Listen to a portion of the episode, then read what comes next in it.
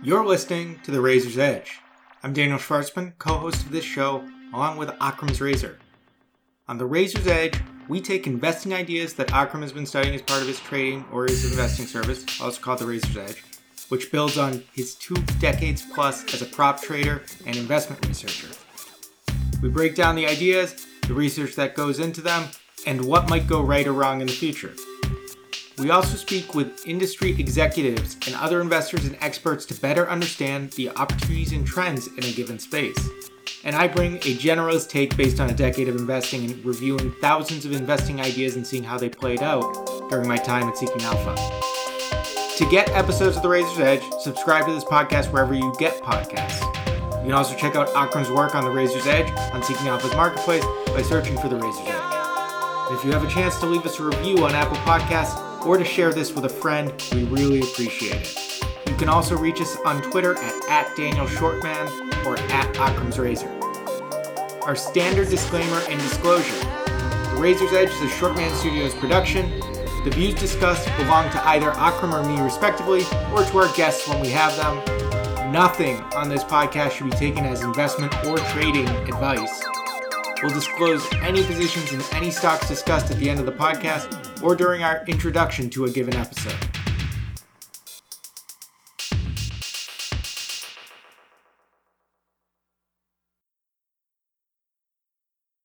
This week's The Razor's Edge introduces guest whose name or nickname, which is what he'll go by, you may have already heard.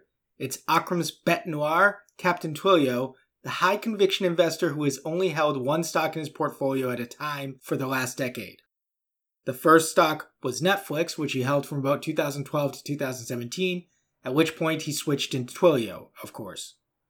The Moriarty to Akram's Sherlock, or better perhaps, the Toby Flenderson to Akram's Michael Scott.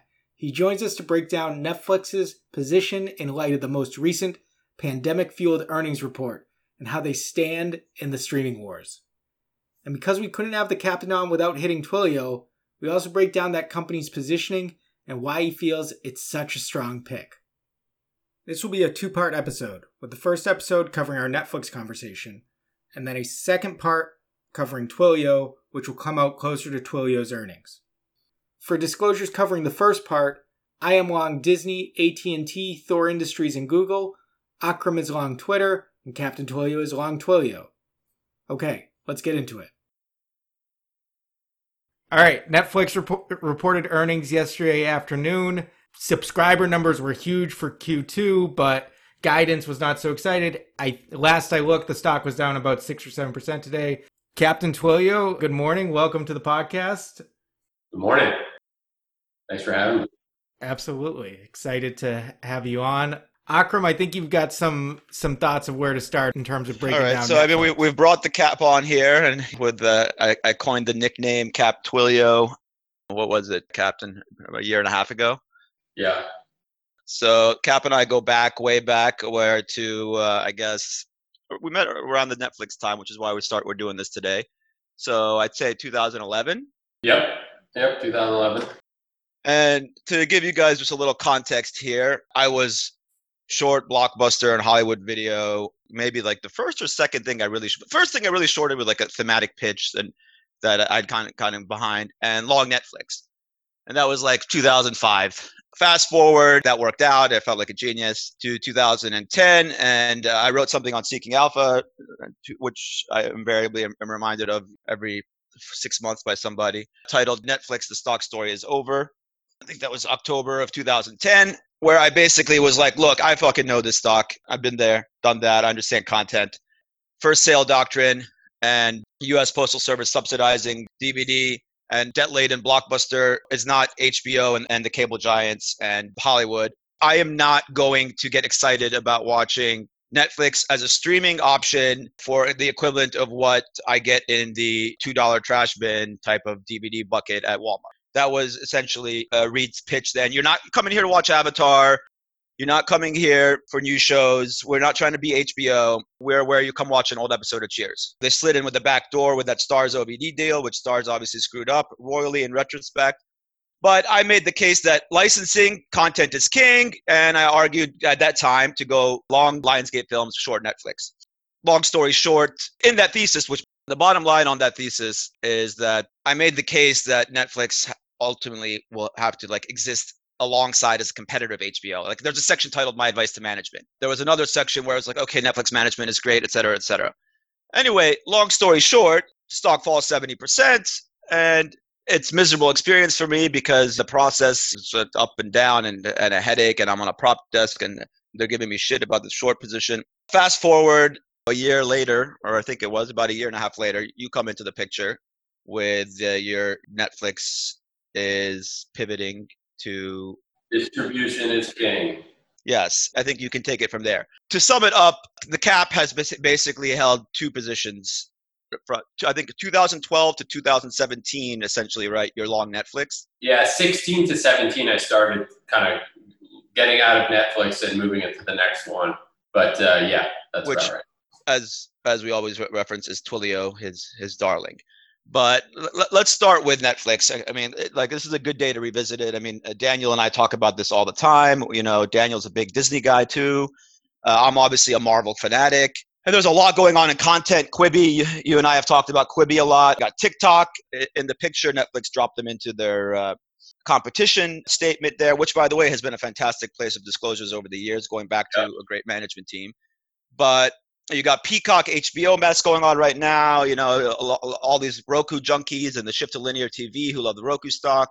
So I, I think it's actually a perfect time to get you on here. But let's get your initial view and, and see like uh, you know what's changed. Like I mean, if you go back to that point, like I honestly believed at that time they had to shift original content, and that was an argument we would have where you were like, no, they will get the distribution and then they will control it were we both right? Were you right? I, am still waiting for the thank you letter from Reed Hastings. That's uh, every time someone makes fun of a short report with that title, I'm like, 18 months later, he literally wrote a, a manifesto and a shareholder letter, which is straight out of my my Netflix short thesis.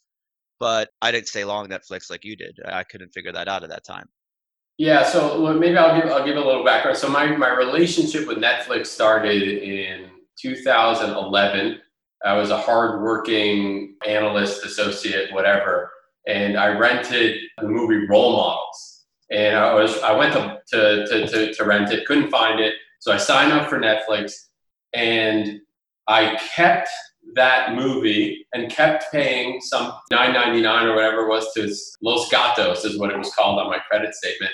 And I basically paid them for three years.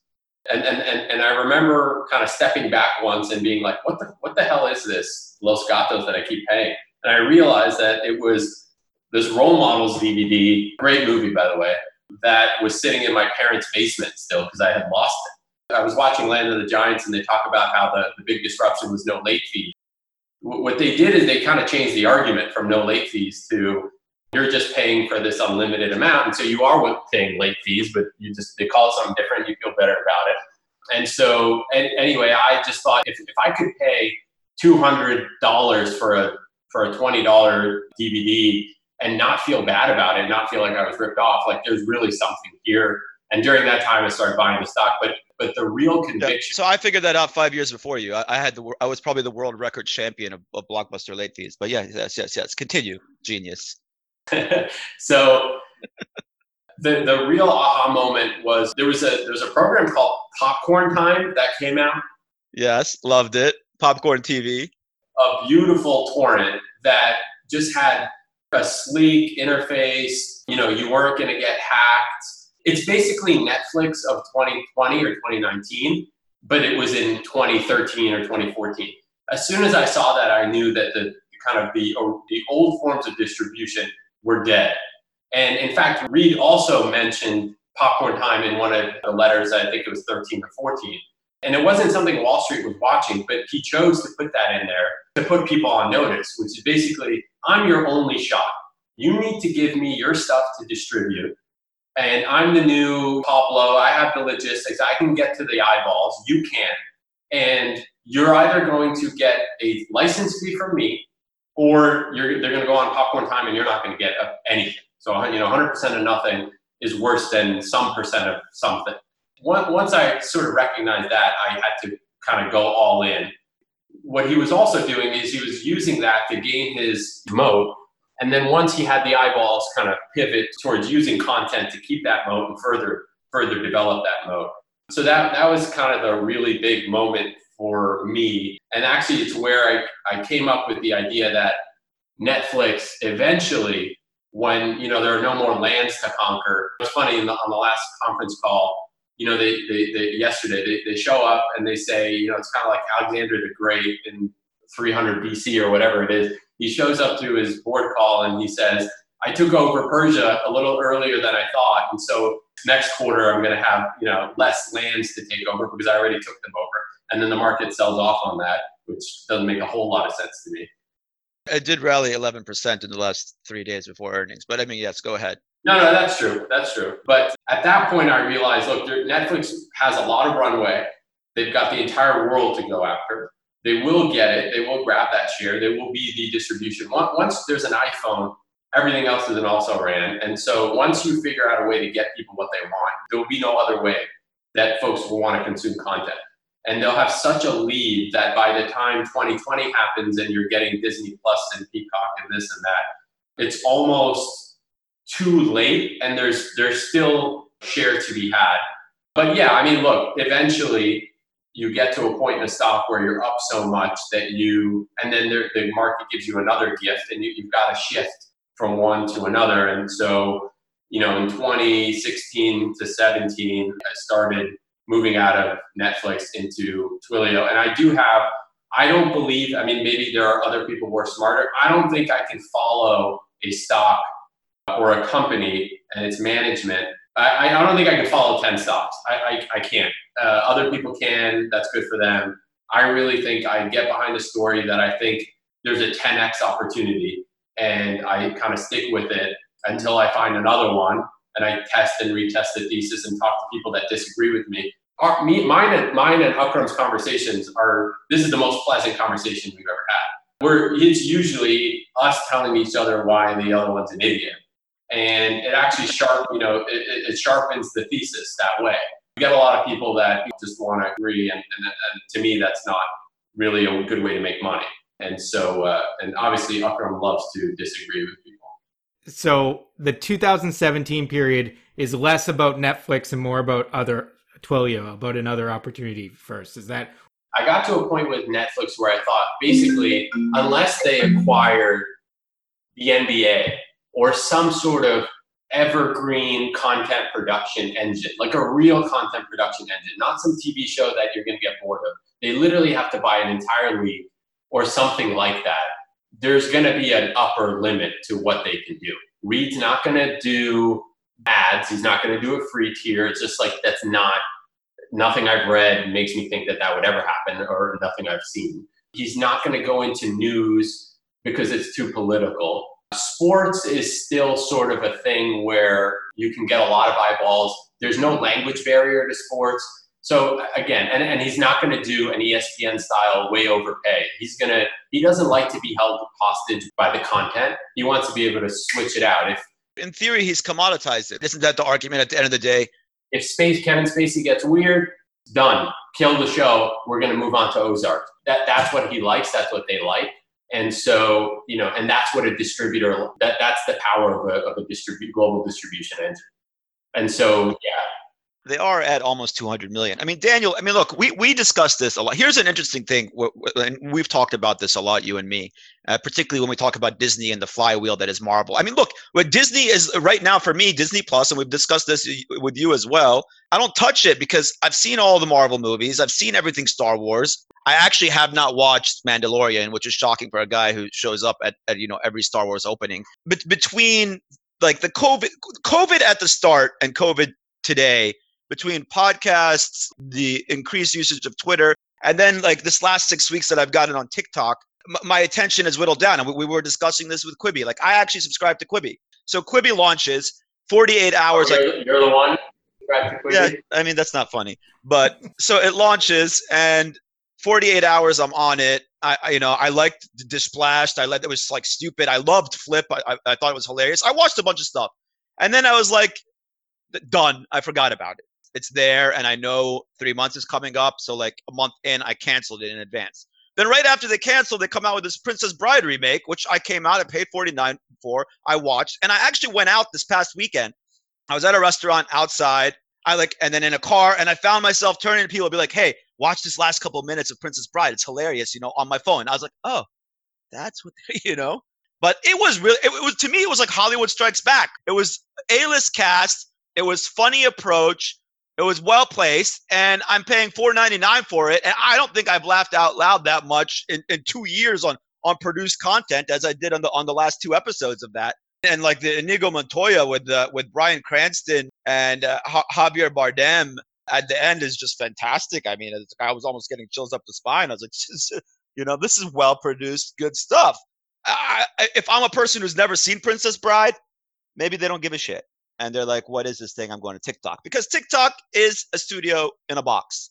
I've concluded for about 13 seconds anybody can be an Oscar award winning actor or actress. And that's a freaking problem because eh, whether it's like stand up comedy, some dance skit, recording some musical, some little, I mean, it, it, it it's entertaining and, and, and married with that algorithm.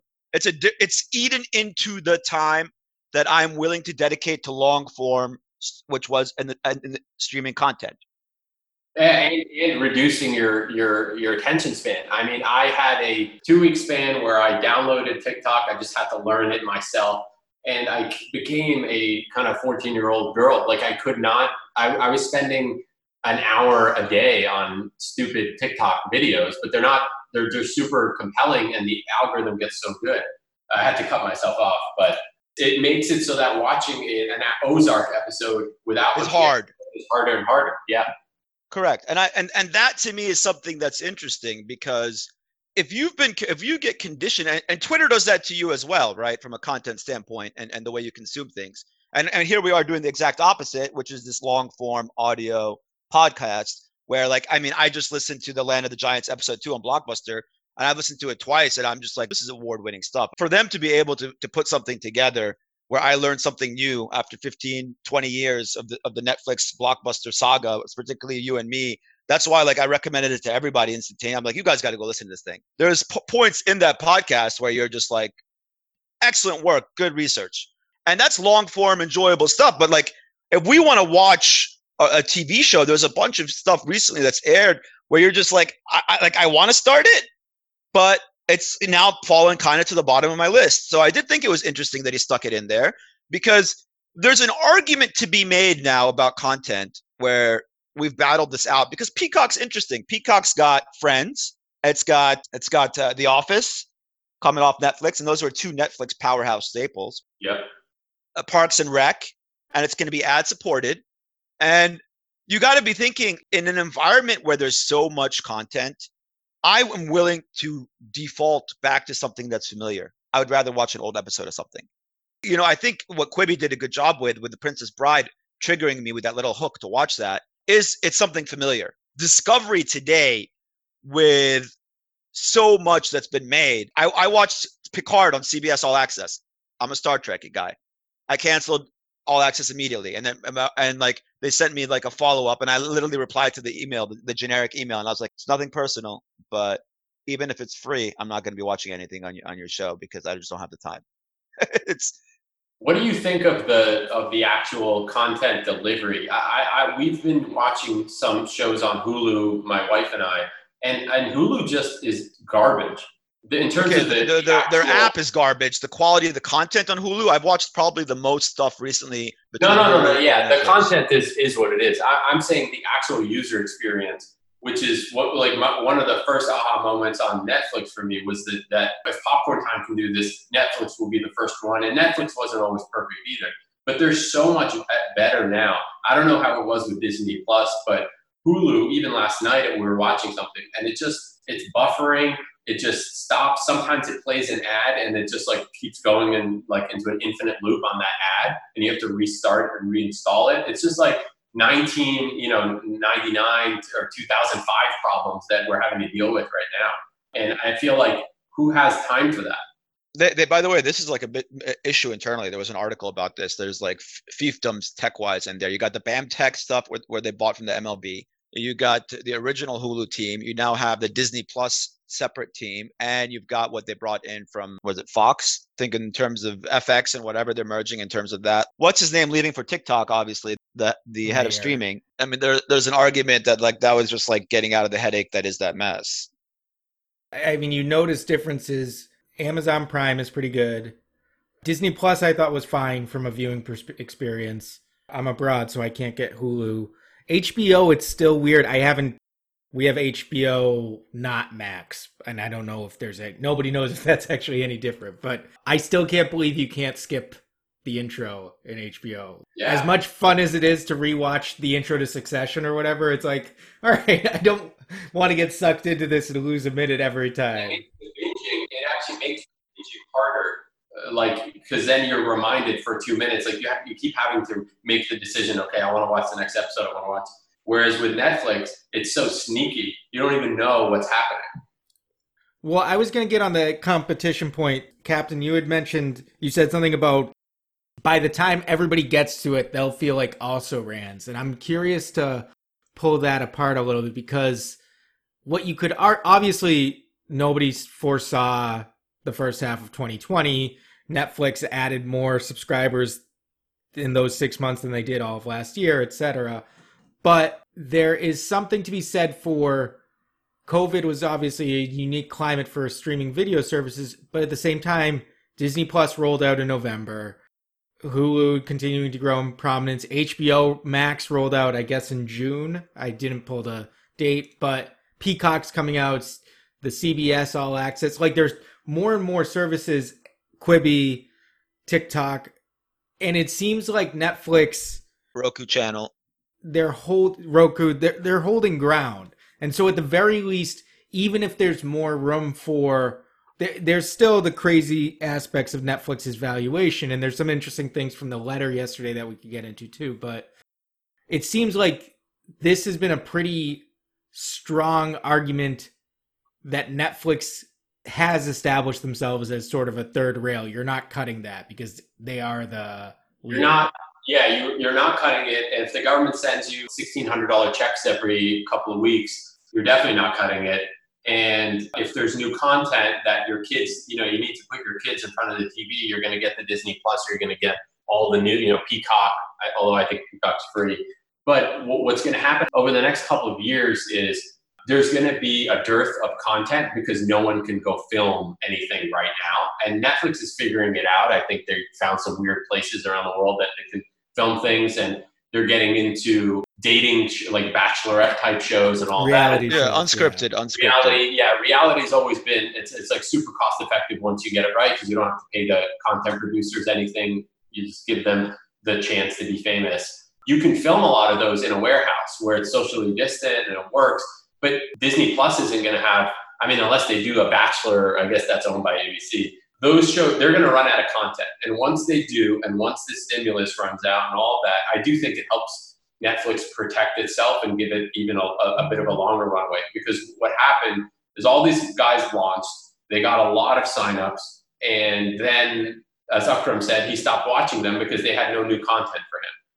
Well, I mean, Disney Disney is a flywheel, as we've discussed a million times. If I if it's not in the box office, getting the free box office press, and I don't have my Avengers Endgame one, two, and then like you know Phase two, they they, they teased me with these original series from uh, for Marvel that aren't on there yet. But I've watched everything, like all their shows back to the. I like obviously I love all their musicals, so I've seen all that stuff so many times. I'm not gonna go and be like, you know, I'm gonna watch Lion King for the 36th time today. Like it's just not happening, right? So they don't like they're not driving me in in their ecosystem.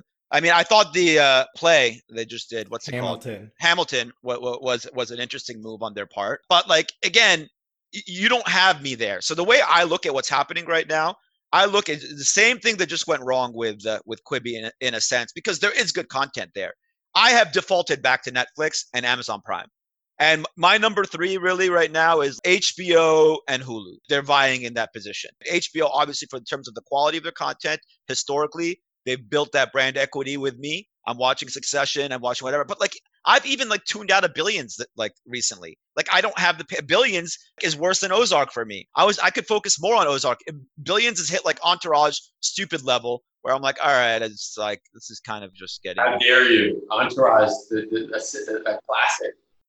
Yeah, I understand, but you know, like when you talk about like instant gratification, entertainment, like it's like a meme level content at, at some point. You're like, I need something a little bit more. Like if it's not a documentary, I watched the uh, the Unsolved Mysteries episode on that that dude who died in Baltimore, which I found fascinating. I, I personally think that's a murder, and the financial newsletter writer, and the whole backstory on it's crazy, and and all. That. I mean, like that's that's where Netflix to me operates in gold. When I look at CBS All Access, I cancel them.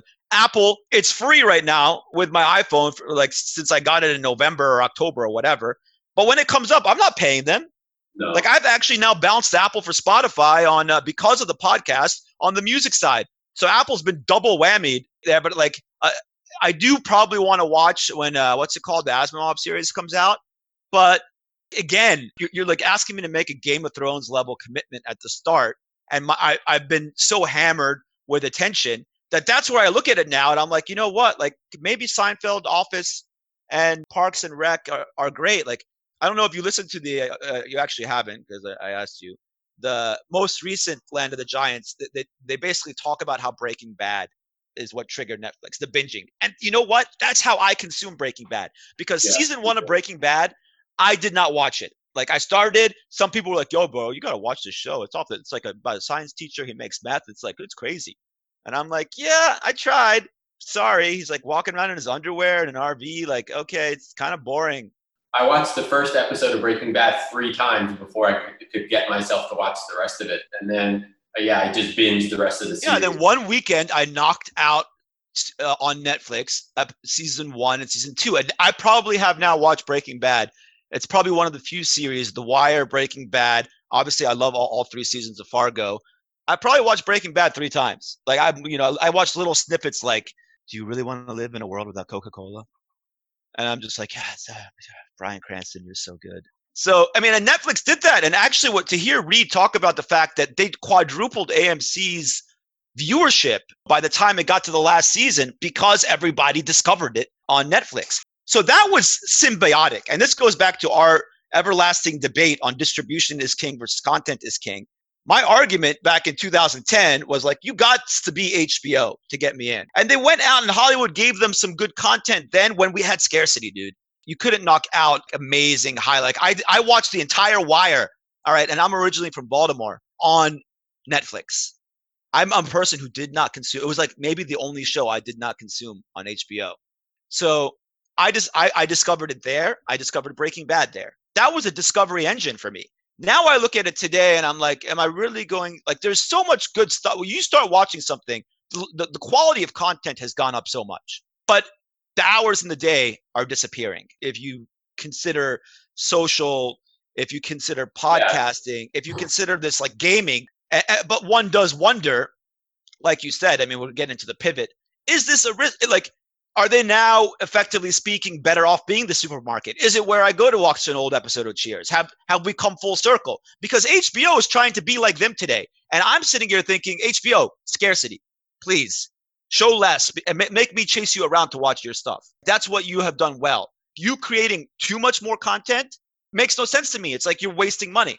And that's where you look at hollywood today and you're like look if i can sit here and watch two hours uh, before i know it on tiktok of people producing random and funny, entertaining stuff. How are you going to get me back into this pre everybody can produce anything? Like here we are on this podcast. There literally must be a podcast on whether or not it's it's fun to watch Netflix on a Tuesday. I mean, there are so many podcasts. It's absurd. And it's really absurd how many of them are really good. Yeah, they're they're telling stories and new stories or old stories with new details that we didn't have, and it's such an easy way to. But but again, it's the, the, the, you're you're arguing that Netflix is what got you to Breaking Bad. Netflix is what got you to The Wire. Is the argument that distribution is all that matters? Like LeBron James was always an awesome basketball player, but during COVID, this just doesn't matter because there's no way for him to monetize it. Now he's picking him is not a good example because he's more than just a basketball player, but you understand what I mean. You know, Jerry Seinfeld was always like a funny kid, but The Tonight Show made him Jerry Seinfeld. You know, Paul McCartney and his band were good, but Ed Sullivan made them the Beatles. You need the distribution. Without that, it, it doesn't matter. And that was my argument. but there was an upper limit to it. And I kind of found a bigger TAM that was being attacked by another amazing manager. And that's kind of what the conclusion I came to in 2016, 17. So if I was to ask you today, wh- where do you see television in of itself going? Are, are we looking at a period where the value of, of if you're if you're one of these like I, I look at for example paying 30 million dollar or whatever apple has paid for you know reese witherspoon and nicole kidman or uh, Jennifer Aniston. jennifer aniston for what's the name of that show? The morning show. the morning show. And i'm just like this is a waste of money. You're not getting me for this. Like i get it. They're headliners and like a lot of hollywood's cashing in these checks on on, on like what's been like the streaming war and the battle. But i'm like once you get outside of amazon what's which has bundled it netflix is the only one where i can look at it and be like it's it works standalone. When i look at hbo and AT&T, i'm like all right they control the broadband and the, the internet. But when you get outside of that, like when you look at Quibi and all the jokes made about Quibi, and, and, and you know, Whit- Whitman and Katzenberg aren't stupid. They actually have put together. When you talk about how bad Hulu's product is, Quibi as an interface is fantastic. I love the way it works in terms of how you use it from a tech standpoint. But I'm just like, okay, so what? Why are you in the business of uh, Hollywood produced content again? Wh- Where's the room for that as a standalone? Like, why aren't you selling your stuff to Netflix then? Why, why isn't there a, a tier of stuff that's geared towards Netflix mobile? I think their their thesis must have been I'm going to get the commute right. The, the, there's an hour long commute, and I can get a piece of that, and it's a big market, and people, you know, they're adults and they want produced content that's nostalgic. So bring back what, what was that got you show on MTV that they redid with Punk'd? the Punk'd, exactly. Yeah, it's, that was a disaster. That's probably one of their worst shows that it's they've done. hilarious that they brought back Punked. Yeah, but but I think that was their net- their their you know we're gonna start with nostalgia, get them hooked, and then and then move on to other things. And I think they just it was just a, a bad launch. I don't know if they needed to launch because of funding and they were gonna run out of money. They had or- plenty of cash, dude. This is not the problem. They thought, hey, everyone's stuck at home. Woohoo! It's, it's like this is gonna work, and it's like, nope. Worst worst time to do your app because they have 85 inch screens, and you've decided to lock your content to the mobile phone, which they're sitting at home. And what are they going to be probably doing on it? Chat, Instagram, Facebook, TikTok. Where's your room in that? Because by the time they want to sit and watch a show, they've got their television. It's there. Yeah, back to your question of where do I see it? I, I think the next, I think once we have the vaccine, the world very quickly goes back to where it was. And I think what's going to happen is there's going to be a resurgence in watching a movie together with other people. Basically, anything that is around getting together in a large group. I know I miss that. The idea of watching a Jurassic Park or Star Wars or whatever and having the entire crowd, you know, like at the same time or clap when Luke does something or whatever the hell I mean, it the is. tent poles are there. There's Ghostbusters Reborn. There's Top Gun 2. We got Spidey's coming back. I mean, they're they're, they're sitting there and they're waiting. Give them a cinema. we need a hero, and the only way we're going to get it is a fictional one on a big screen together eating popcorn. So I think there'll be some of that. Like if I could buy one thing, I would buy, you know, AMC debt and assume that it's gonna it's gonna be money good, uh, or Live Nation, and assume that folks are gonna want to go to concerts again, or at least outdoor festivals, then concert. Like those are good businesses. Now maybe they're, you know, that that story's already played out. I, I don't I haven't been tracking it as closely. AMC not, but I think Live Nation is like a fifty dollar stock again. It was like in the twenties. But that stuff isn't going anywhere and it's gonna come back with resurgence. Just like people are buying RVs and going out into the wilderness. My brother and his kids are hiking every weekend now because there's nothing. But that stuff's not gonna go away. We're kind I of mean, camp, campers worldwide is what now? 35. yeah, it's like an eight X or something since the uh since I, I mean, uh, Daniels and, and, and Thor Industries. Yeah, which is just yeah, all, something like a three x this year. And I'm in Twitter. you're and PD. Shut up. What do you think is going to?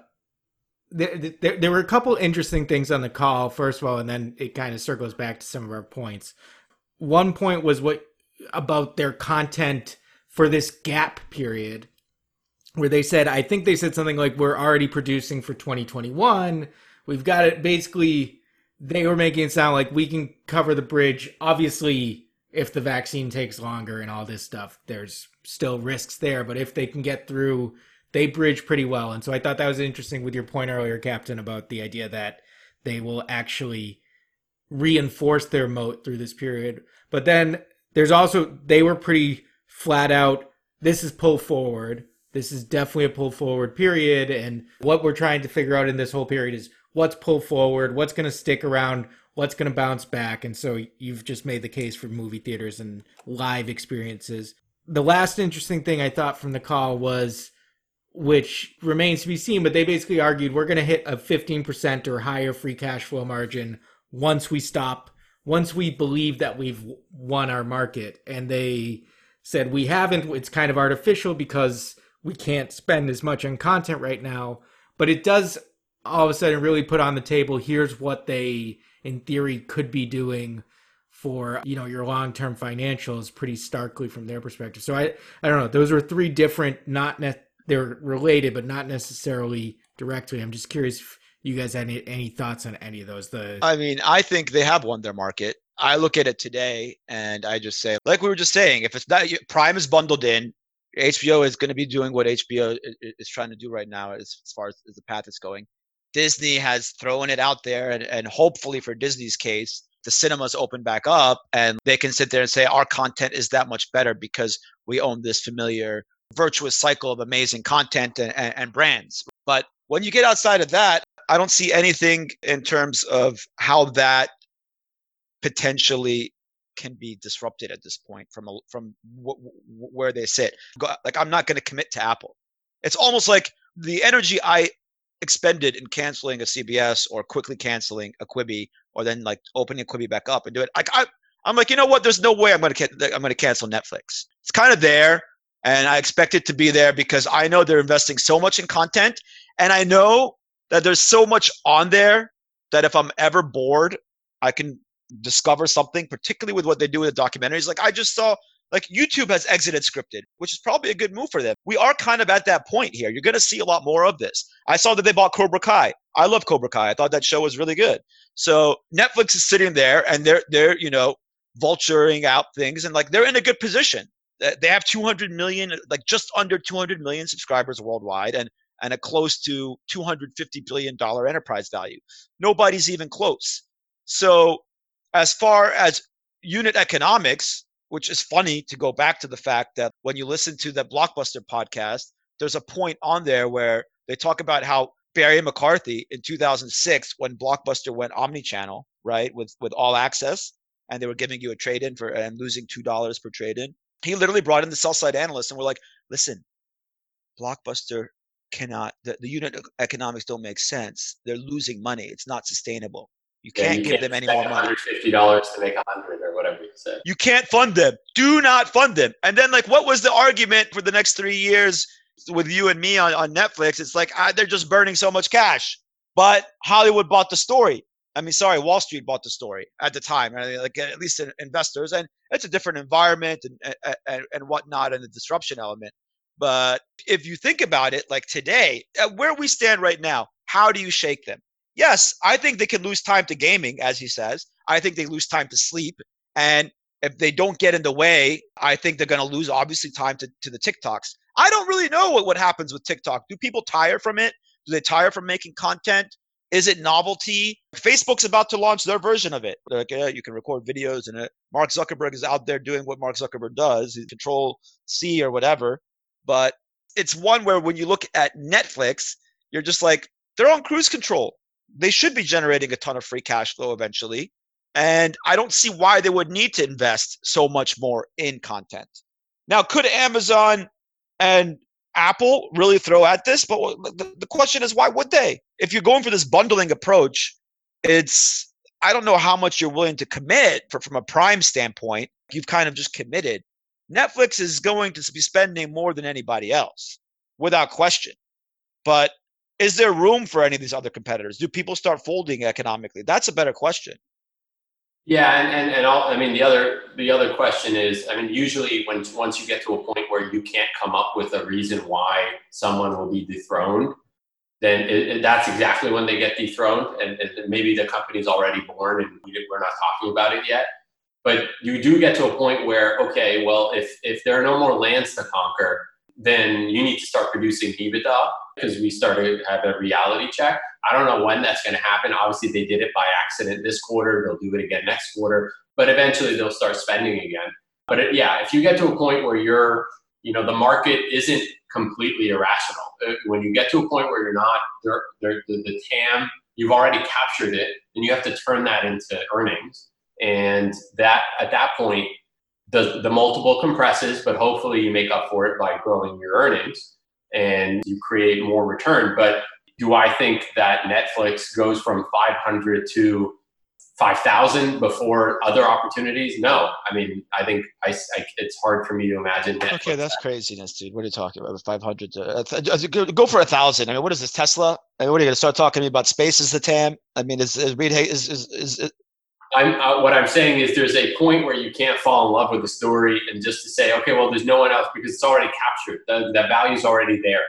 And, and so it's hard to it's hard to put new dollars to work in a, in a $500 Netflix.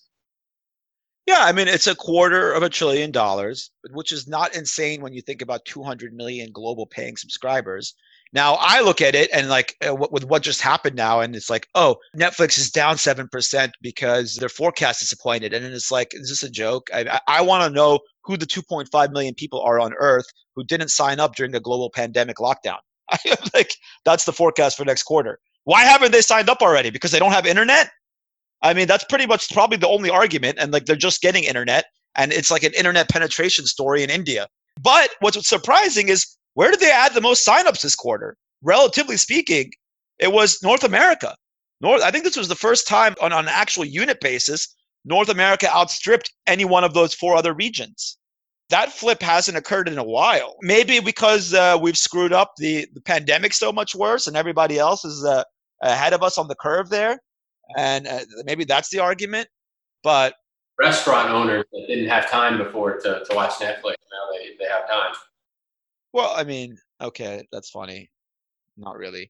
But I mean, look, the bottom line is you look at them and you say they've done a good job, and I can't see what is going to get in the way of it. But at the same time, I can't see why anybody's not looking at it and being like, I'm super impressed with how this is like how how they're moving along. No, it's super impressive. It, it's super that, that management team is scary good. You just don't get an assembly of they should all i mean they could all break away. There's you know four leaders of 50 billion dollar plus companies in the in in netflix. You know reed should be the ceo of disney. That that's just like the bottom line but so and maybe time, maybe apple does capitulate at some point. Maybe. Maybe. I, I mean, that does kind of solve the problem. I, I don't know what the hell they're trying to do over there but like again it goes to the back we have all the money. Why don't we spend it and create but like that's the thing like what is it going to take for you to pull off a Game of Thrones and build that brand equity equity with me in today, particularly with the youth? There's actually one other question I have for both of you guys. Actually, let's let's get off this topic. Is do you actually think with all this content out there, we're we're hitting a point peak Hollywood wise where their costs come down? The cost of producing content has is going to trend lower going forward. Well, then you're saying basically Netflix using their market power and saying, look, if you want to be on my platform, George Clooney, this is what you're going to get versus, you know, go somewhere else and no one's going to see your stuff and you'll be forgotten. Well, I mean, I are know. we there yet? I don't, I don't. There is so much stuff. How many people are sitting there starving to see a new George Clooney film? If money starts to become not free, probably we would get there quickly, but not right. I, I don't think right now. I think it's interesting because I think Netflix still feels as we were talking about this, Netflix still feels like the most focused player here in long form content. TikTok and Quibi are both that's their whole business, but it's short form. But HBO belongs to AT and T, which obviously has a big communications business. Disney Plus and the movies, it's very important to them, but they also have sports. They also have the theme parks. Comcast owns NBC, so you can't argue that Peacock is a top. So I feel like they if that happens, Netflix is definitely, and that's sort of where that idea of we're kind of in an artificial spending freeze because you just can't pay people. There's no reason to pay people to film themselves at home. But I think the the way that would play out is that Netflix survives through this down period and then they're snapping up Cobra Kai, they're snapping up other movies that aren't getting released yet, etc., because they just know that they can put that to work. And everybody else says, you know what, this game's just not worth playing, and a few competitors close down, and then spending ra- it sort of becomes more uh, oligopolistic as far as the spending from the content company side. I think what's interesting about Netflix still, I don't know if you guys perceive this differently. I still don't really get into movies on Netflix, original movies. I don't really have an interest in diving in. I'm with you on that. I agree 100%. I think that's the piece that, like, if there's a some incremental pricing they can take from me, it would be like deliver me good movies. It costs me twenty dollars to, to to go sit in a movie theater. Maybe I can't recreate it, so there'll be movies that I'm just never gonna watch. You know, Avengers, I'm never gonna want to watch at home for the first time. But there are the other 80% of movies that I would never want to go to a movie theater again for and I could pay another twenty, you know, twenty dollars for that. But they haven't gotten that right yet, so that is an opportunity. I think I agree with you, Daniel. I think it's too late for that. I think there's just too much content. Good luck. They've they've they've tried stuff with like Will Smith and they what's his name? They just had Tom Hanks. They put what's uh, was was that Netflix too just now? No, it's uh, I think it's Apple. Okay, yeah, you're right. It was Apple and I haven't even seen that. So like, I mean, if I'm not if I'm not lining up to watch Tom Hanks on Apple on my uh, which is free, you got a problem. Yeah, but Akram, would you watch like if they go out and say, look, the movie theaters are going to be no one's no one's going to be able to actually go to a movie theater for a year. Do you guys want to make all this stuff go stale, or are you going to have like an artist revolt? We'll t- we'll do an interview style deal, and we'll just take you know the next ten movies I would watch Fast and the Furious. I would watch Top Gun. I would watch all of those in the interim, and then use that to learn what how to make a movie that people want to see, not on the fringes, and maybe it opens up an avenue for them. Maybe it doesn't, but I think they ought to try. No, I get your I get your point. I think the movies we had when we talked about Netflix the first time in this podcast, Akram was making the point that there's so much choice, it's hard to go on Netflix and know what you're doing for some reason that feels with a show maybe it's because it's less of an investment or maybe because i have more confident that they've figured out the format. With a movie it's like i sort of want critics to tell me this is a great movie like i'm you know i'm old fashioned i love i do trust experts in different fields and i like i will go to the list of 100 best movies and say oh okay i haven't seen nashville. I'll go watch nashville. But i just feel like that's given all these questions of the time crunch, I want my handheld a little bit more in terms of what movie to watch. Where shows you can get a little bit more of a sense of, oh, I see who's talking about that. There's more of a discussion around it. I don't know. Maybe that's just a reflection of shows taking over from movies as a more serial t- storytelling being more popular these days than single shot movies, but that's sort of how I see it. Yeah, that's a, that's a good point. You need people to kind of tell you. It used to be that movies were the kind of a two-hour investment. You got to get in your car, you go. But now shows, I'm almost like I gotta I, I let a whole season go by and then like listen to my smart friends tell me if it's good or not, and then I'll give it a shot because I know that I'll. It's like a three four year commitment if, if I get into something. So I don't yeah. think we'll see another Game of Thrones or Breaking Bad. To tell you the truth, I, like I, I do think that there's a better argument in in a sense actually for the tent pole in the movie. If Avengers Endgame was out right now, I would be trying to find a way somewhere to travel to to go watch it. Like if I couldn't watch it here, I would find a market. I'd get on a plane because I could not ha- like Endgame cannot come out and uh, I not know what happens with uh, speakeasies to, to go watch it. Yeah, you could go into a warehouse at night and uh, everyone would watch it. No, it, it, same thing with Game of Thrones. You would have gotten me in. I mean, what a disastrous last couple episodes, but that final season, I was I was vested. That's something that I think is it's going to be ext- extraordinarily difficult to replicate uh, going forward because I do discover so like I watch shows on Netflix and I'm like, damn, this is really good, but I don't have the time for it. Like I was talking to someone the other day about what's the show with Kevin Costner it's recent.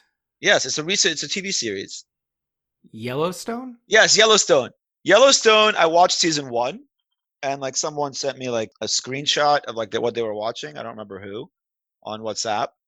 And I was like, "Oh, what's that?" And it's like it's Kevin Costner and whatever. And like they're like, "It's a show. It's, you, would like it." Kevin Costner about this family. He's in the media business or whatever, and like a struggle in turning the family who runs this empire.